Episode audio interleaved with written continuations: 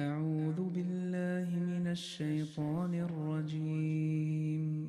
بسم الله الرحمن الرحيم قد سمع الله قول التي تجادلك في زوجها وتشتكي إلى الله والله يسمع تحاوركما إن الله سميع بصير الذين يظاهرون منكم من نسائهم ما هن أمهاتهم إن أمهاتهم إلا اللائي ولدنهم وإنهم ليقولون منكرا من القول وزوراً وإن الله لعفو غفور والذين يظاهرون من نسائهم ثم يعودون لما قالوا فتحرير رقبة من قبل أن يتماسا ذلكم توعظون به والله بما تعملون خبير فمن لم يجد فصيام شهرين متتابعين من قبل أن يتماسا فمن لم يستطع فإطعام ستين مسكينا ذلك لتؤمنوا بالله ورسوله وتلك حدود الله وللكافرين عذاب أليم إن الذين يحادون الله ورسوله كبتوا كما كبت الذين من قبلهم وقد أنزلنا آيات بينات وللكافرين عذاب مهين يوم يبعثهم الله جميعا فينبئهم بما عملوا أحصاه الله ونسوه والله على كل شيء شهيد ألم تر أن الله يعلم ما في السماوات وما في الأرض ما يكون من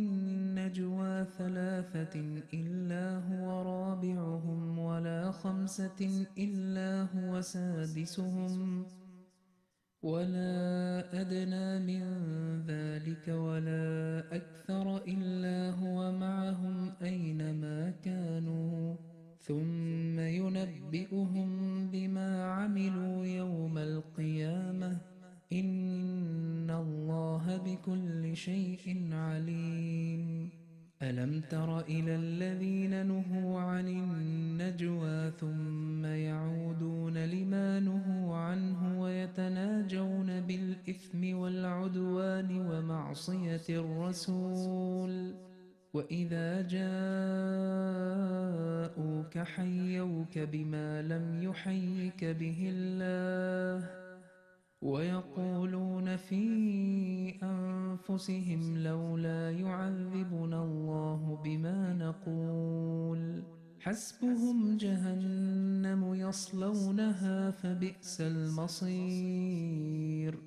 يا أيها الذين آمنوا إذا تناجيتم فلا تتناجوا بالإثم والعدوان ومعصية الرسول بشرى لكم يا معشر الإخوان طوبى لكم يا مجمع الخلاني ظهرت بروق عناية الحنان وبدا الصراط لمن له العينان النيران بهذه البلدان خسفا بإذن الله في وبشارة من سيد خير الورى ظهرت مطهرة من الأدران الله أكبر كيف أبدى آية كشف الغطاء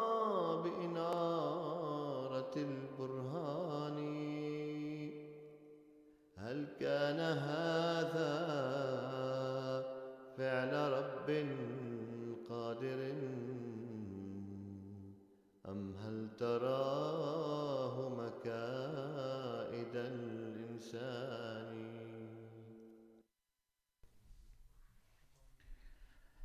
أشهد أن لا إله إلا الله وحده لا شريك له وأشهد أن محمدا عبده ورسوله أما بعد فأعوذ بالله من الشيطان الرجيم بسم الله الرحمن الرحيم اللهم صل على محمد وعلى آل محمد كما صليت على إبراهيم وعلى آل إبراهيم إنك حميد مجيد اللهم بارك على محمد وعلى آل محمد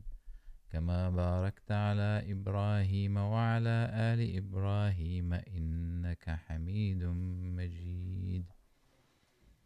أعزائنا المستمعين والمشاهدين السلام عليكم ورحمة الله وبركاته يتجدد لقاؤنا الأسبوعي كل سبت كالمعتاد الساعة التاسعة بتوقيت تورنتو في برنامجكم البرنامج الناطق باللغة العربية من إذاعة صوت الإسلام الذي يذاع من استديوهات الجماعة الإسلامية الأحمدية في كندا تستمعون إلينا علينا إلينا كالمعتاد على تردد اف ام 100.7 وعلى الموقع الإلكتروني voiceofislam.ca كما يمكنكم متابعة البث الحي على اليوتيوب على قناة راديو أحمدية The Real Voice of Islam يسرنا استقبال اتصالاتكم الهاتفية على الأرقام 416-410-6522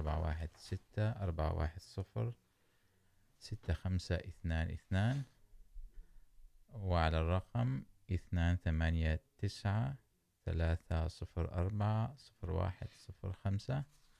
وعلى الرقم 1855-410-6522 ستة خمسة اثنان اثنان نبدأ الحلقة كالمعتاد بقراءة ملخص خطبة الجمعة الأخيرة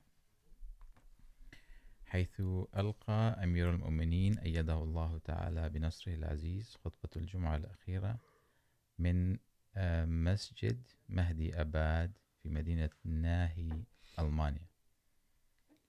حيث بعد التشهد وتلاوة الفاتحة قرأ حضرتها الآية التالية أعوذ بالله من الشيطان الرجيم الذين إن مكناهم في الأرض أقاموا الصلاة وآتوا الزكاة وأمروا بالمعروف ونهوا عن المنكر ونهوا عن المنكر ولله عاقبة الأمور يقول حضرته لقد بين الله تعالى أن المؤمنين الحقيقيين إذا نالوا القوة بعد الضعف والحرية بعد القلق والظلم فإنهم لا ينهمكون بالأمور الدنيوية بل يلتفتون إلى عمارة المساجد وإقامة الصلاة وخدمة البشرية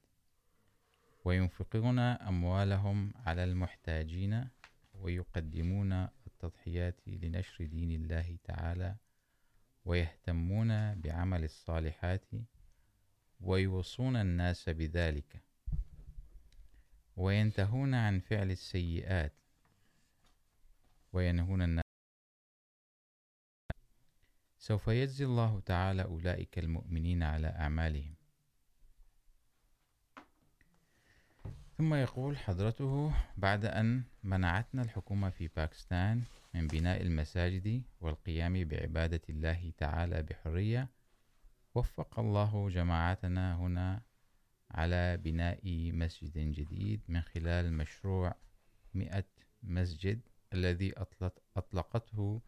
الجماعة في ألمانيا قبل سنوات وعلينا أن ندرك أن الغاية الحقيقية ليست بناء المساجد فقط بل لا بد من الاهتمام بإقامة الصلاة في هذه المساجد وأداء حقوق الله تعالى وحقوق العباد والعمل على رفع مستوى أخلاقنا وروحانياتنا أيضا ولا بد من التركيز في الصلاة وإقامتها بخشوع تام وتجاوز الوساوس الشيطانية التي تهاجم المصلي عادة لإبعاده عن التوجه إلى الله تعالى لقد بين المسيح الموعود عليه السلام صفات المصلين الذين يبذلون الجهد ويقومون ببناء الصلاة بعد أن تنتابهم تلك الوساوس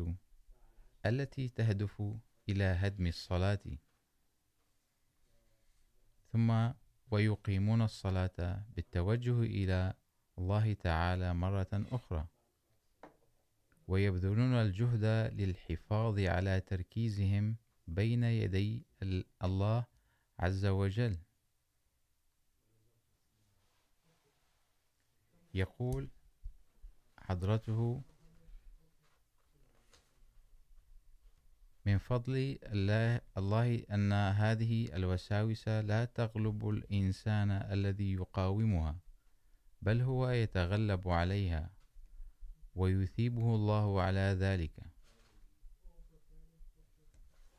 إن الصلاة ليست مجرد بضع حركات أو نقرات وثرثرات باللسان بل هي لقاء مع الله تعالى ومناجاته عز وجل ولا يمكن ولا يمكن أن تعبر الكلمات عن اللذة التي يشعر بها المصلي في صلاته إن الصلاة كالماء البارد للعطشان وهي كالطعام اللذيذ للجائع بل هي كالخمر للمدمن على شرب الكحول لا يشعر باللذة إلا بها إن الصلاة تعني الدعاء أيضا فلا بد أن تسأل الله تعالى سؤال المضطر بأن يمد لكم يد العون في كل أموركم وسوف يستجيب لكم حيث أن أهم الدليل على وجود الله تعالى هو استجابته للأدعية ومن لا يشعر باستجابة الله تعالى لدعائه فليعلم أن هناك حواجز بينه وبين الله تعالى ولا بد من إزالتها ولا مفر لنا من أن نسأل الله تعالى أن يساعدنا في إزالة هذه الحواجز ورفع هذه الحجب التي بيننا وبينه عز وجل لأنه لا يحدث شيء إلا بعونه عز وجل يقول المسيح الموعود عليه السلام بدون النصرة الإلهية لا يمكن أن يحدث أي تغيير حسن في الإنسان فلا بد أن تسألوا الله لإحداث التغييرات الحسنة في أنفسكم ويقول حضرته أيضا اعلموا أن الله لا يبالي بكم ما لم تدعوه بكثرة وما لم يكن هناك اضطراب في الدعاء يرتقي به إلى مستوى القبول للصلاة أثر بالغ في التطور الروحي للإنسان وتساعده للوصول إلى الله تعالى وتلقي البركات فلا بد من الاهتمام بالصلاة والمحافظة عليها لنيل تلك الثمرات العظيمة ومن لم يستفد من صلاته فعليه مراجعته نفسه والتعرف على ضعفه وتقصيره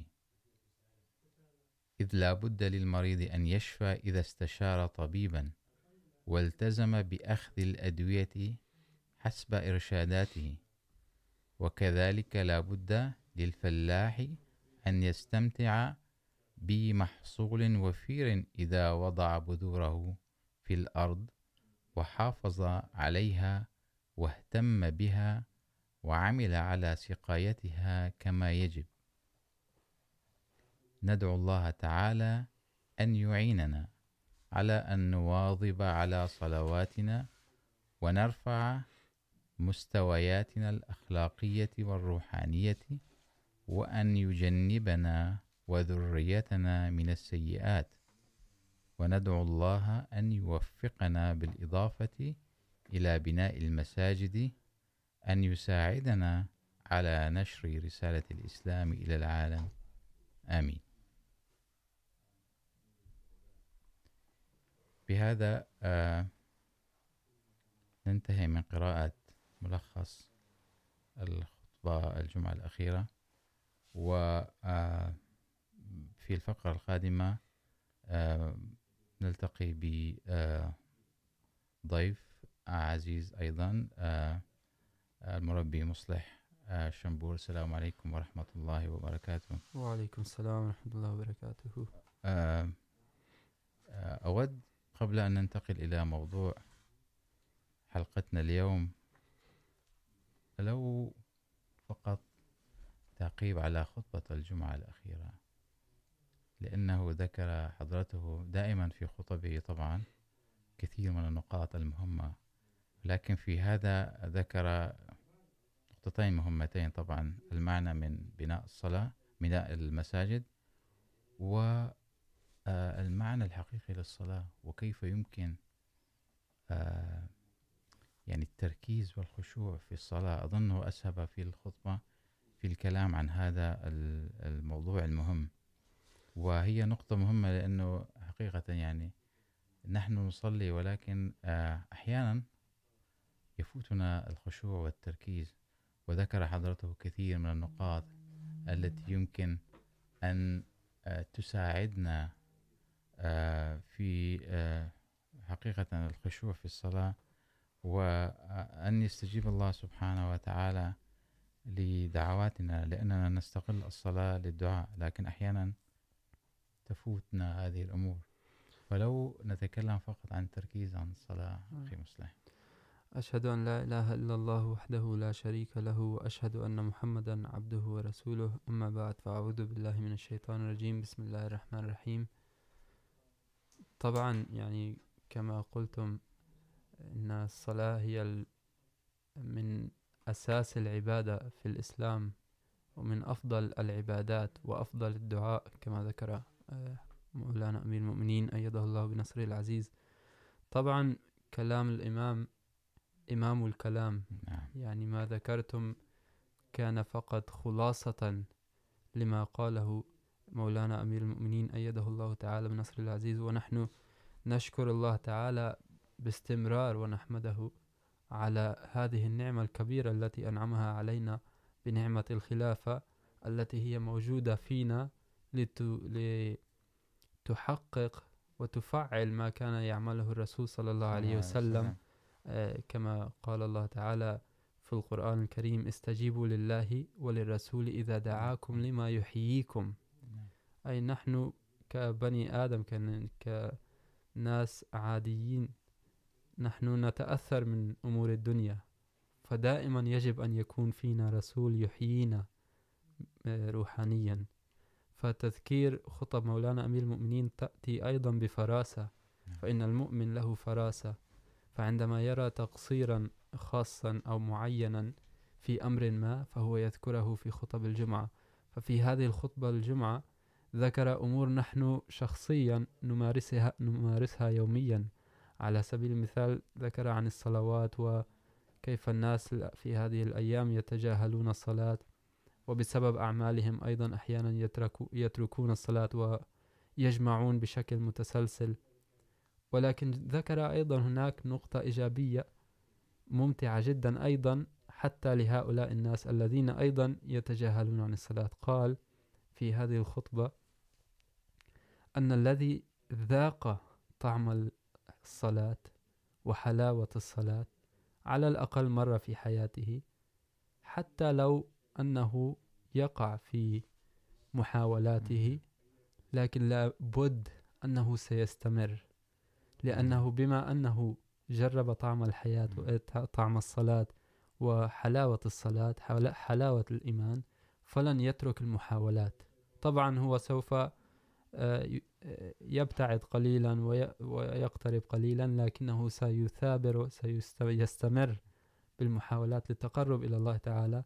طبعا الصلاة هي أهم الوسائل لذا دائما مولانا أمير المؤمنين يذكرنا بالصلوات وخاصة على أوقاتها وهنا أذكر أيضا فقط قبل أن ندخل بموضوعنا واقعة قد أثرت بي شخصيا أنا أيضا اليوم عندما كنت في دكان ذهبت إلى دكان ما وهناك التقيت بشخص من جماعتنا من الجماعة الإسلامية الأحمدية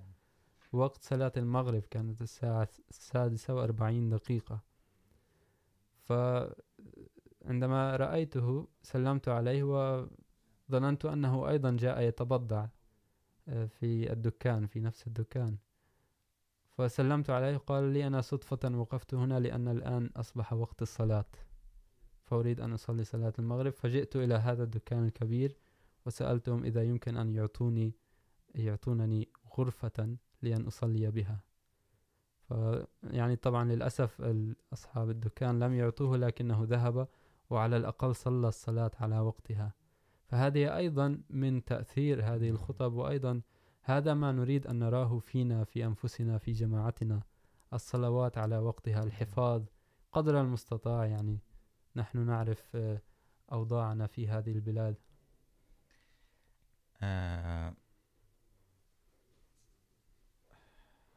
الحقيقة يعني إذا لم ينبع الشوق للقاء الله سبحانه وتعالى في الصلاة والشوق نابع عن الحب يعني إذا لم تكن هناك محبة يعني لماذا نصلي لأننا نلتقي بالله سبحانه وتعالى إذا لم تنشأ هذه المحبة ومن ثم الشوق فصعب أن يشعر الإنسان باللذة التي قصدها الخليفة نصر الله أو طبعا باسترجاع كلام المسيح موعود عليه السلام لان اللذة بالفعل اذا شعر به الانسان فلن يترك. يتركها يعني ولذا ايضا قال المسيح موعود عليه السلام لا تترك الصلاة ولو هدمت بيوتكم جزاكم الله احسن الجزاء اخي مصلح ان شاء الله ننتقل الى موضوع اليوم وموضوع اليوم هو عن مشروع الوقف نو يعني هذا المشروع الجليل كمشاريع أخرى جليلة أنشئت لخدمة الإنسان الإنسان بالأحرى ونشر الإسلام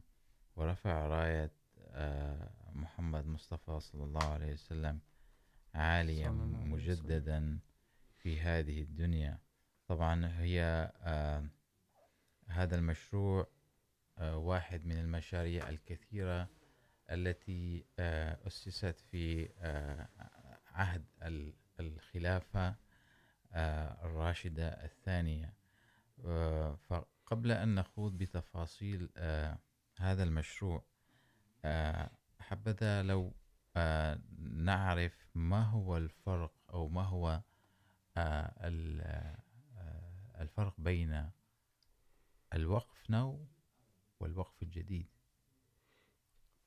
نعم بالنسبة للوقف نو والوقف الجديد وأيضا التحريك الجديد أولا في الجماعة في الإسلامية الأحمدية الوقف نو يقع إداريا تحت التحريك الجديد أي نعم. نفقاته وكل هذه الأمور تقع تأتي تحت التحريك الجديد وأيضا للوقف نو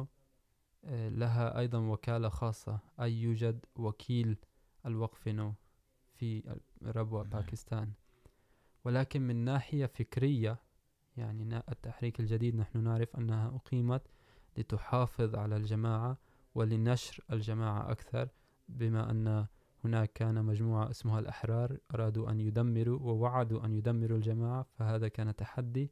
فأقام المصلح محمود رضي الله عنه التحريك الجديد أما الوقف الجديد كان أكثر طلب لبعض المخلصين أن يوقفوا حياتهم أن يهبوا حياتهم يكرسوا حياتهم لخدمة الدين نعم. ونحن قد ذكرنا الكثير عن هذا في حلقات ماضية نعم. وذكرنا أن الخليفة الرابع رحمه الله كان أول من دخل في هذا النظام نظام الوقف الجديد نعم. الآن الفرق بين الوقف الجديد والوقف نو هو أن حضرة خليفة المسيح الرابع رحمه الله تعالى أراد أن ينشأ هؤلاء الواقفين المخلصين يربيهم تربية روحانية منذ البداية لذا أمر بالوقف نو الوقف الجديد يعني أي عندما يدخل إنسان جديد على هذه الحياة فيقف والداه حياته لخدمة الدين يكرس حياته وهذا طبعا نعم آه يعني فقط آه لنأخذ تاريخيا نعم آه إذا الوقف الجديد قبل الوقف نو تأسيسيا بكثير نعم والوقف الجديد بدأ ب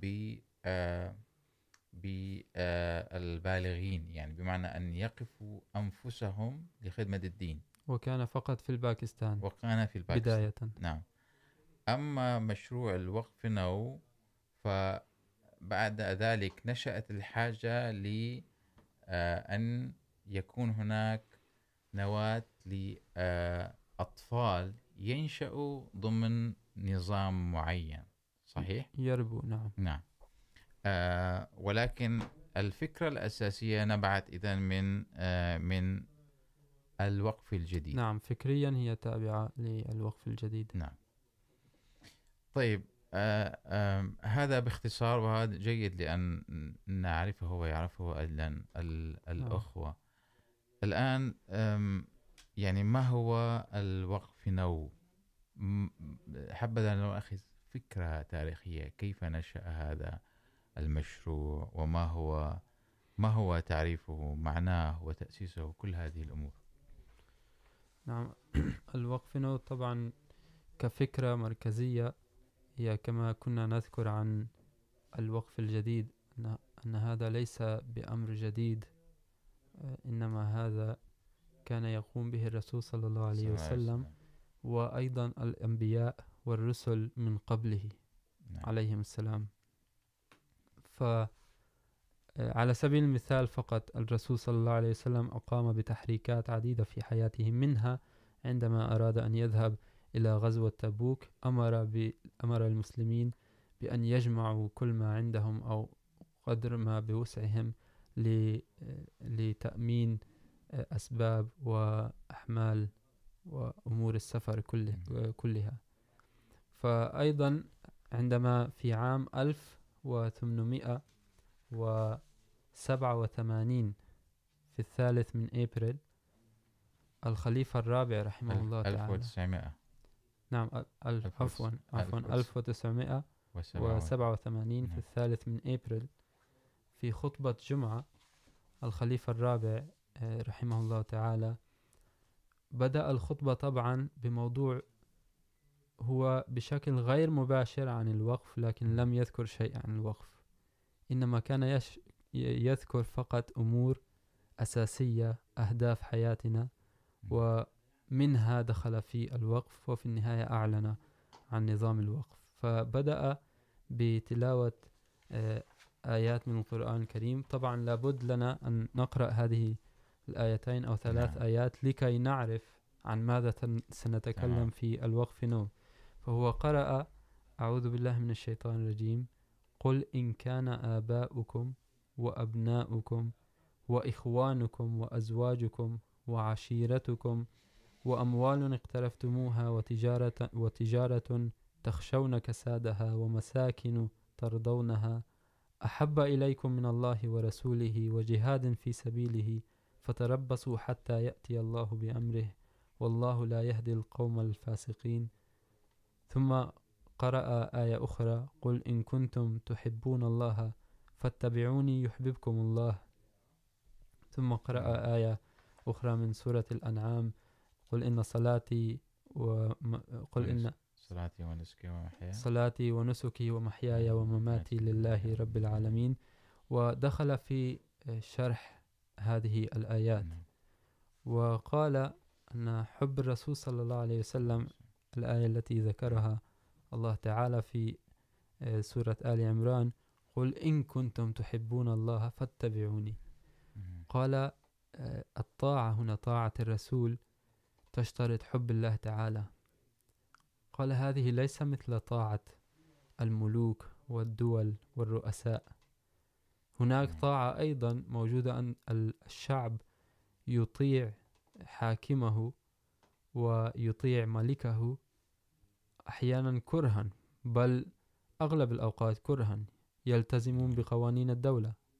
لكن طاعة الرسول تأتي حبا وهنا أيضا الله تأهى طاعة الحكام أحيانا تكون دكتاتورية لكن هذا المحبة هذه الطاعة المطلوبة لحب الله تعالى ليست دكتاتورية لأن الله يخير قال إن كنتم هذا ما شرحه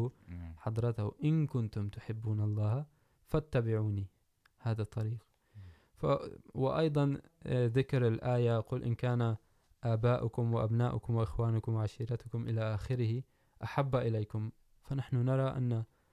تكلم عن الدنيا وحب الدنيا وكيف نؤثر الله على حب الدنيا فعندما تكلم عن هذه الأمور دخل رويدا رويدا في موضوع الوقف وقال وذكر هذه الأمور طبعا لأنه كما ذكرت مسبقا كان هناك وقف جديد وكان يأتي مخلصون إلى الجماعة ويدخلون ويوقفون حياتهم لكن يوجد فرق بينهم وبين ہوں الذين يوقفون الوقف ويكرسون حياتهم لخدمة الدين يمكن أن يربوا بطريقة نحن لا نعرفها الجماعة لا تعرفها فيمكن أن تكون أفكارهم مشغولة نعم فأراد الخليفة المسولیات فراد الخلیف منذ رحمہ اللہ يربي هؤلاء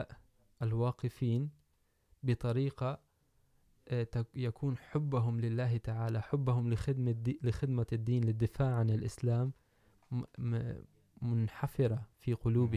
منذ البداية منذ ولادتهم منذ كونهم جنة أو جنين في بطون أجنة في بطون أجنة في بطون أمهاتهم نعم نعم فلذا ذكر بدأ الموضوع بهذه الآيات ثم بعد ذلك عندما اقترب لأن يذكر ويعلن عن الوقف ذكر قصة زوجة آل عمران وقال الآية التي تلاها أيضا في الجمعة وقال أن امرأة عمران قالت ربي إني ربي إني نذرت لك ما في بطني محررا فتقبل مني إنك أنت السميع العليم قال هناك أنبياء أو آيات قرآنية مذكورة في القرآن بشكل مباشر عن وقف الحياة عن تكريس الحياة لخدمة الدين وهناك أيضا آيات عن تتكلم عن وقف الأولاد نذر الأولاد في سبيل خدمة الله تعالى بشكل غير مباشر وذكر ذكر مثال سيدنا ابراهيم عليه السلام على سبيل المثال كان يدعو رب اجعلني مقيم الصلاة ومن ذريتي ربنا وتقبل دعاء أو سيدنا يعقوب عليه السلام كانوا كلهم يدعون لأولادهم لأن يكونوا مثلهم أن يكونوا مثلهم هذا يعني محررا كما قالت آل عمران رب اني نذرت لك ما في بطني محررا قال محررا اي محرر من الدنيا الدنيه وساكون واريد ان ابني يكون غلاما عبدا فقيرا لله تعالى يحرر نفسه من كل الامور الدنيويه ويكون عبدا لله تعالى منذ ولادته فقال هنا اعلن الخليفه الرابع رحمه الله تعالى وقال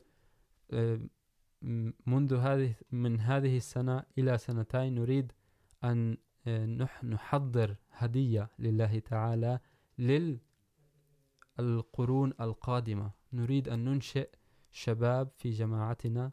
لأن يكونوا واقفين منذ طفولتهم منذ ولادتهم نربيهم تربية دينية تربية روحانية لأن تدخل طاعة الرسول طاعة الله حب الله تعالى في قلوب منذ البداية لكي عندما يخدمون الدين في المستقبل لا يوقفهم أحد لا يهتمون يعني كما يقول القرآن الكريم لا لومة لائم ماذا لا لا يخافون لا يخافون لومة لائم فهكذا أعلن حضرته عن هذا الوقف يعني سأقرأ اقتباس للخليفة الرابع رحمه الله حيث يقول في هذا الصدد فعلينا أيضا أن نوقف أولادنا الذين لم يولدوا بعد في سبيل الله منذ الآن وعلينا أن ندعو ربي هب لنا ذكرا لكن إن أردت أن تكون أنثى فنحن نوقفها لك الدعاء يقول ما في بطني أي أيا كان في رحمي هذا هو دعاء الأمهات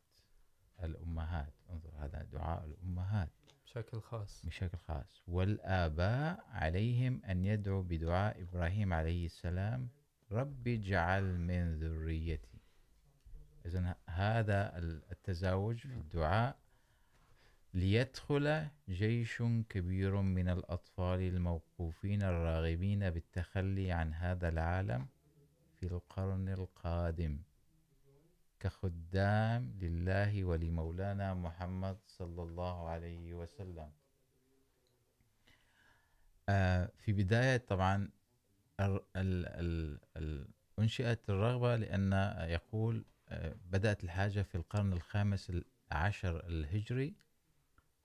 الحاجة لهذا المشروع لذلك يقول ليدخل جيش كبير من الأطفال الموقوفين هذا علينا أن نقدم آه إذا يقول آه ليدخل جيش كبير من الأطفال الموقوفين الراغبين بالتخلي عن هذا العالم في القرن القادم كخدام لله ولمولانا محمد صلى الله عليه وسلم علينا أن نقدم أولادنا وهم صغار لله عز وجل هذا الوقف حاجة ماسة ففي المائة سنة القادمة سينتشر الإسلام انتشارا واسعا نعم.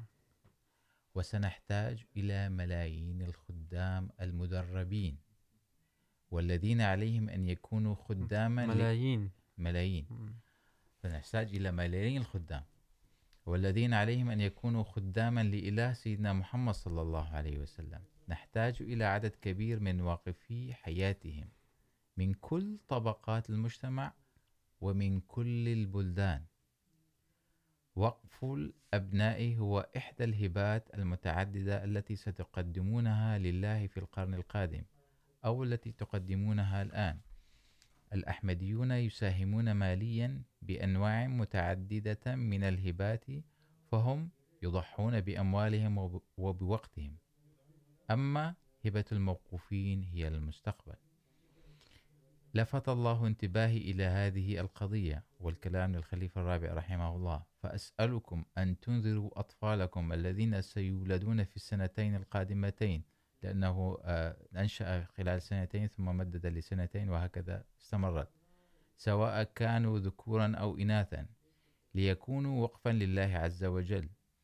الأمهات التي ينتظرن مولودا واللاتي لم يستطعن الاشتراك في هذا البرنامج من قبل يمكن لهن المساهمة الآن يمكن أن يقمن بالنذر أيضا لكن هذا النذر يجدر أن يكون من كلا الأبوين عليهما أن يقررا معا لكي يكون هناك هدفا واحدا في رعاية وتربية هؤلاء الأطفال وعليهما البدء بتدريبهم بالشكل الأمثل منذ طفولتهم يجب أن يكبروا مع القناعة نعم. بأنهم ولدوا لهدف عظيم في وقت عظيم حيث يلتقي القرن الأول لانتصار الإسلام مع القرن الثاني أي ولدوا في نقطة الوصل هذه عليهم أن يعرفوا أن أبواهم دعوا الله أن يهبهم طفلا بنية والدعاء أن يكون مجاهدا كبيرا ليدرب الأجيال اللاحقة إذا أوقف الناس أطفالهم بالدعاء بهذه الطريقة فأنا متأكد بأننا سنرى بأعيننا جيلا جميلا ولطيفا مستدعيا للتضحية في سبيل الله بنفسه يقول الخليفة الرابع رحمه الله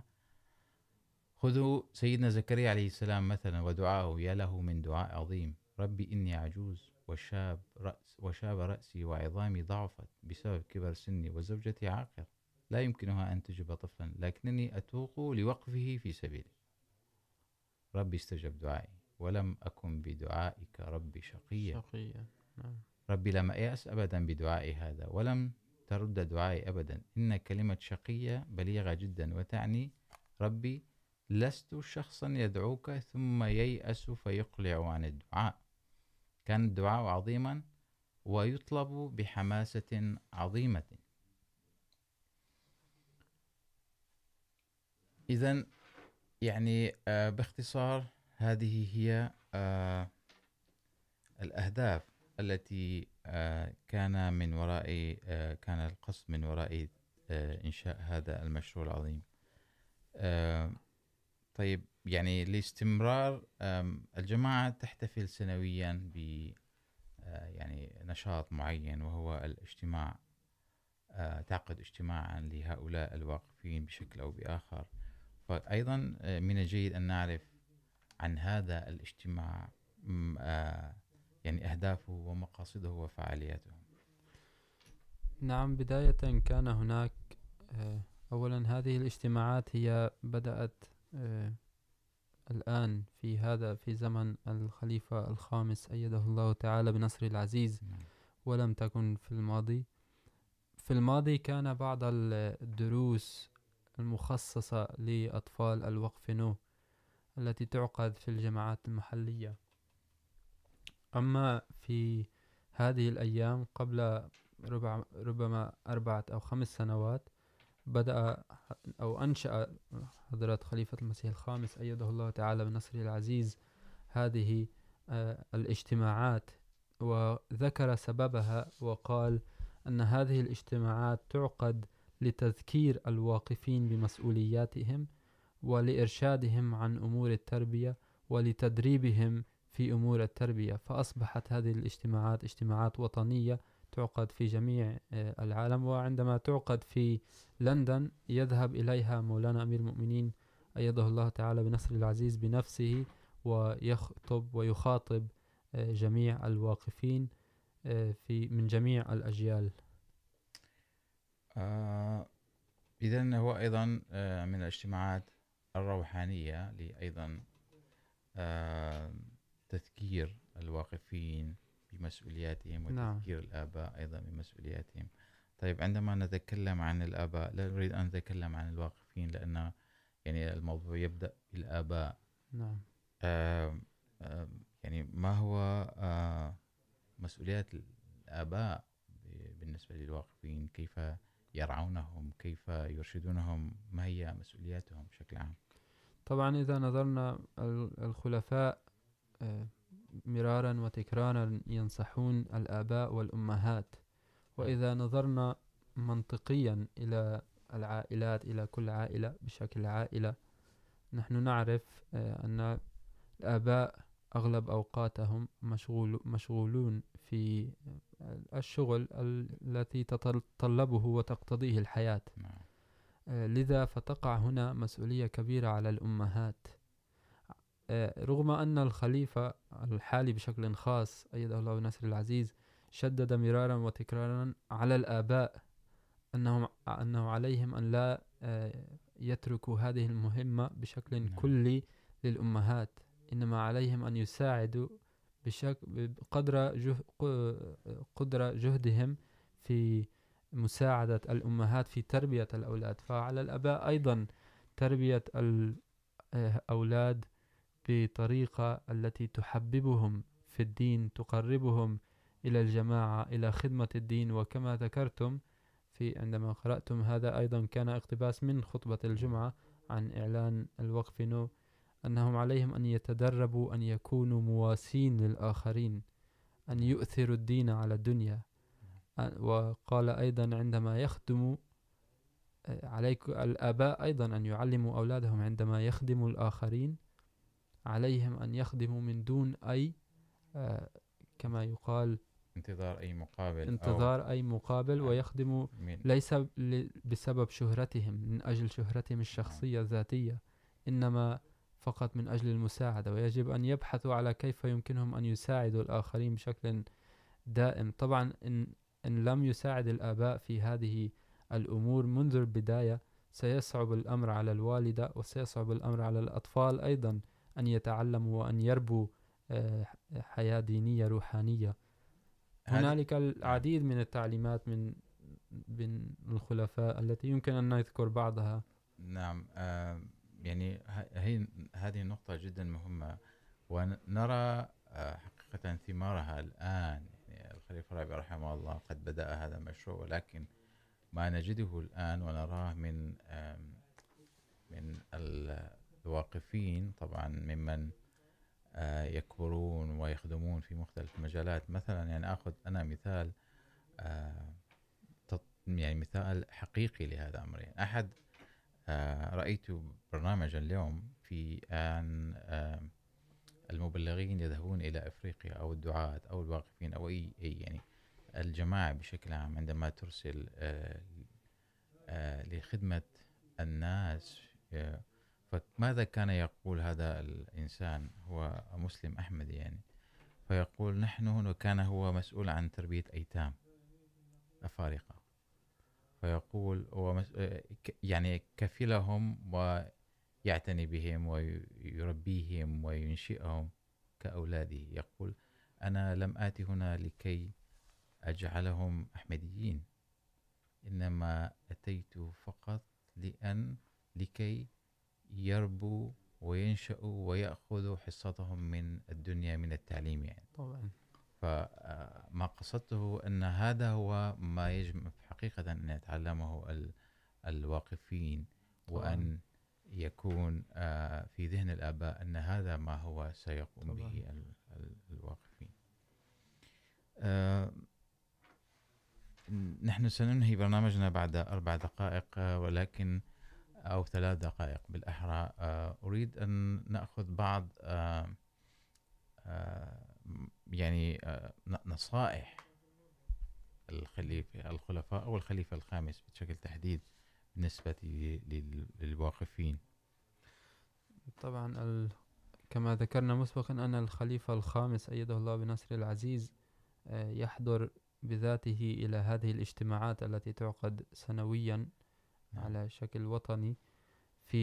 لندن يوكي وفيها يخاطب الواقفين نو الحاضرين أمامه وأيضا في العالم كله فمن هذه النصائح النصيحة الأولى التي يشرع ويبدأ بها حضرته عادة للواقفين بشكل خاص أن يركزوا على الصلوات يجب أن الأهالي والواقفين أنفسهم يتأكدوا من أن الواقف نو يجب أن طبعا هذا تعليم لكل الأحمديين ولكن مخصص خاص. بشكل خاص لكل وقف نو يجب أن لا تفوته صلاة دائما يقول للأهالي وللواقفين إذا أنت وقف نو ركزوا على صلواتكم إذا أنت وقف نو دائما دائما جوابه ركزوا على صلواتكم ومن ثم يدخل في أمور أخرى يقول لهم عليكم تحسين فعلى سبيل المثال قبل بضعة سنوات خطب وقال للواقفين نو في الاجتماع أنه عليكم تحسين أخلاقكم وروحانياتكم يقول أننا نطلب من جميع الأحمديين أن يلتزموا في الأخلاق الحسنة والأمور الأساسية في الإسلام كونهم أحمديين فإذا التزم الواقفون فقط بالأمور الأساسية فلا يميزهم الوقف بشيء يعني إذا فقط نتبع الأساس في الإسلام فهذا لا يميزهم فالآخرون أيضا يعملون نفس الشيء كما يقول هذه كلمة أيضا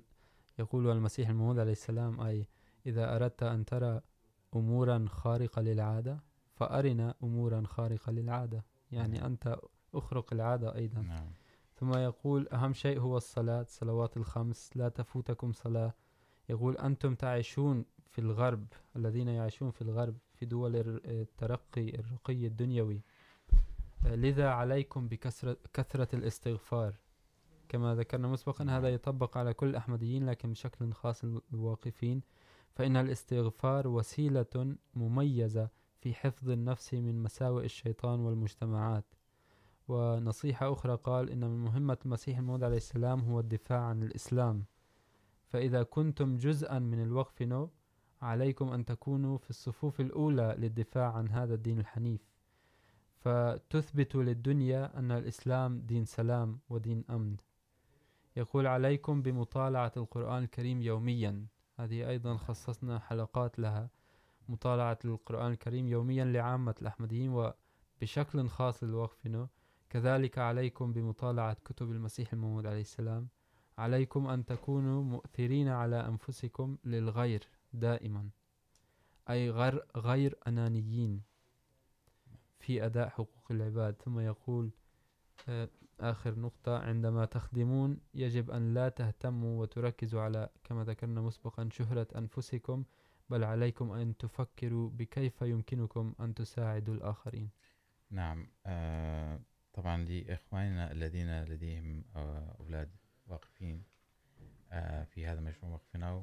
أذكر مقتبس للخليفة الرابع رحمه الله جيد جدا أن يقرأوه إن نذر الأطفال لله تعالى مسألة غاية في الأهمية وليست أمرا بسيطا تذكروا أن من يقدمون التضحيات بالحب والإخلاص يزينون أعطياتهم على قدر حبهم يقول إن التضحيات نوع من الهدية عندما تذهبون للسوق وتشترون حاجيات منزلية اعتيادية فإنها لا تعطى فإنها لا تعطى لكم مغلفة بورق خاص أو مزينة بإشرطة ولكن عندما تقولون للبائع أنكم تشترون هدية فإنه يغلفها بأجمل طريقة يقول التضحيات كالهدايا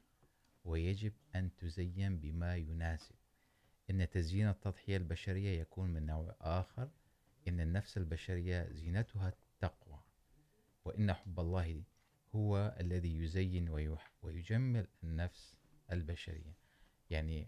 فقط للتذكير أن يقول أنها تضحي أن هذه هي كالهدايا فعندما تريدون أن تزينوا بالفعل هدياتكم فعليكم أن تزينوها بالتقوى أعزائي